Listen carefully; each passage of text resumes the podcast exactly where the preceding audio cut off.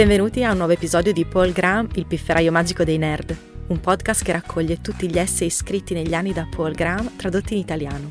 Tutti gli altri essay in italiano sono disponibili sul sito paulgraham.it, mentre quelli originali in inglese potete trovarli su paulgraham.com. Cominciamo! L'essay di oggi è tradotto da Domenico Pastore e letto da Irene Mingozzi. Il titolo originale è Trolls ed è stato scritto da Paul Graham nel febbraio del 2008. La versione italiana si intitola I Troll. Un utente di Hacker News ha recentemente pubblicato un commento che mi ha fatto riflettere. Una cosa della cultura hacker che non mi è mai andata a genio è questa, la cattiveria.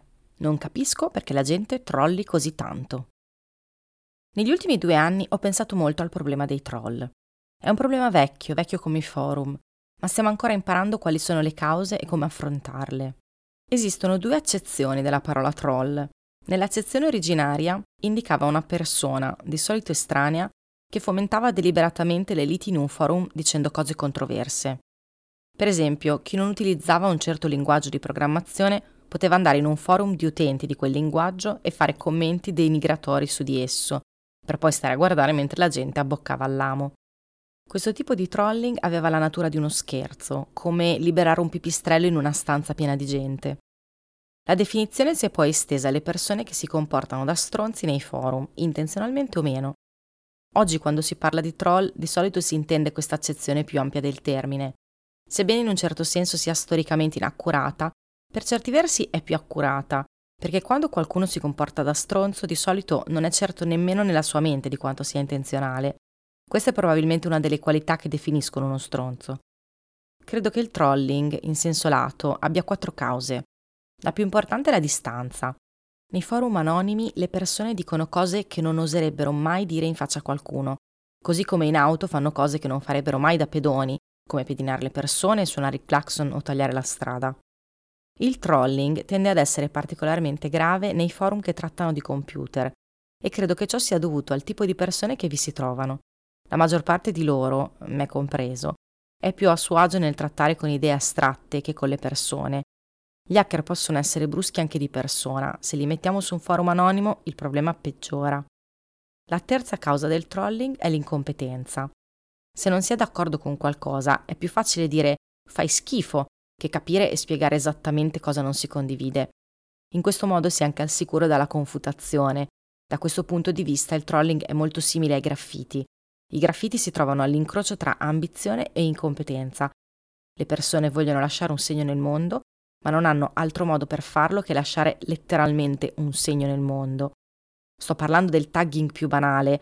Alcuni graffiti sono veramente bellissimi, tutto diventa arte se lo si fa abbastanza bene, ma la media dei tag è solo spam visivo. L'ultimo fattore che contribuisce è la cultura dei forum. I troll sono come i bambini, molti sono effettivamente ragazzini, in quanto sono capaci di un'ampia gamma di comportamenti a seconda di ciò che pensano possa essere tollerato. In un luogo dove la maleducazione non è tollerata, la maggior parte può essere educata, ma anche viceversa. Esiste una sorta di legge di Gresham sui troll. I troll sono disposti a usare un forum con molte persone intelligenti, ma le persone intelligenti non sono disposte a usare un forum con molti troll.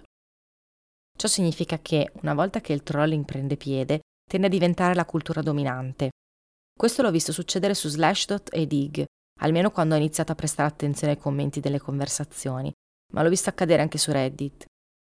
News.yc, oggi Hacker News, è tra le altre cose un esperimento per vedere se questo destino può essere evitato.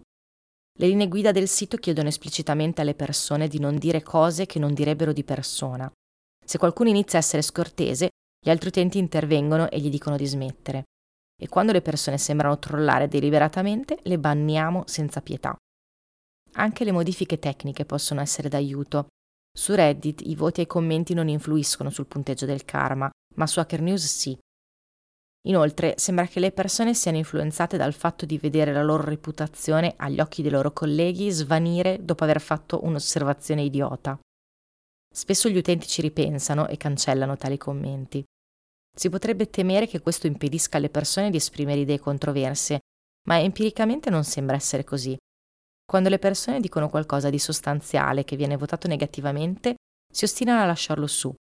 Ciò che la gente cancella sono le battute di cattivo gusto, perché non aggiungono nessun contenuto. Finora l'esperimento sembra funzionare. Il livello di conversazione su Hacker News è alto come in nessun altro forum che io abbia mai visto, ma abbiamo ancora solo circa 8.000 utenti al giorno. Le conversazioni su Reddit erano buone quando era così piccolo. La sfida è riuscire a mantenere le cose in questo modo. Sono ottimista. Non dipendiamo solo da trucchi tecnici. Gli utenti principali di Hacker News sono per lo più persone che si sono rifugiate qui dopo essersene andate da altri siti invasi dai troll. Vedono i troll più o meno come i rifugiati di Cuba o dell'Europa dell'Est vedono le dittature. Quindi ci sono molte persone che lavorano per evitare che questo accada di nuovo. Grazie per aver ascoltato questa puntata di Paul Graham, il pifferaio magico dei nerd. Trovate tutti gli articoli di Paul Graham tradotti in italiano su paulgraham.it e gli originali in inglese su paulgraham.com. Alla prossima!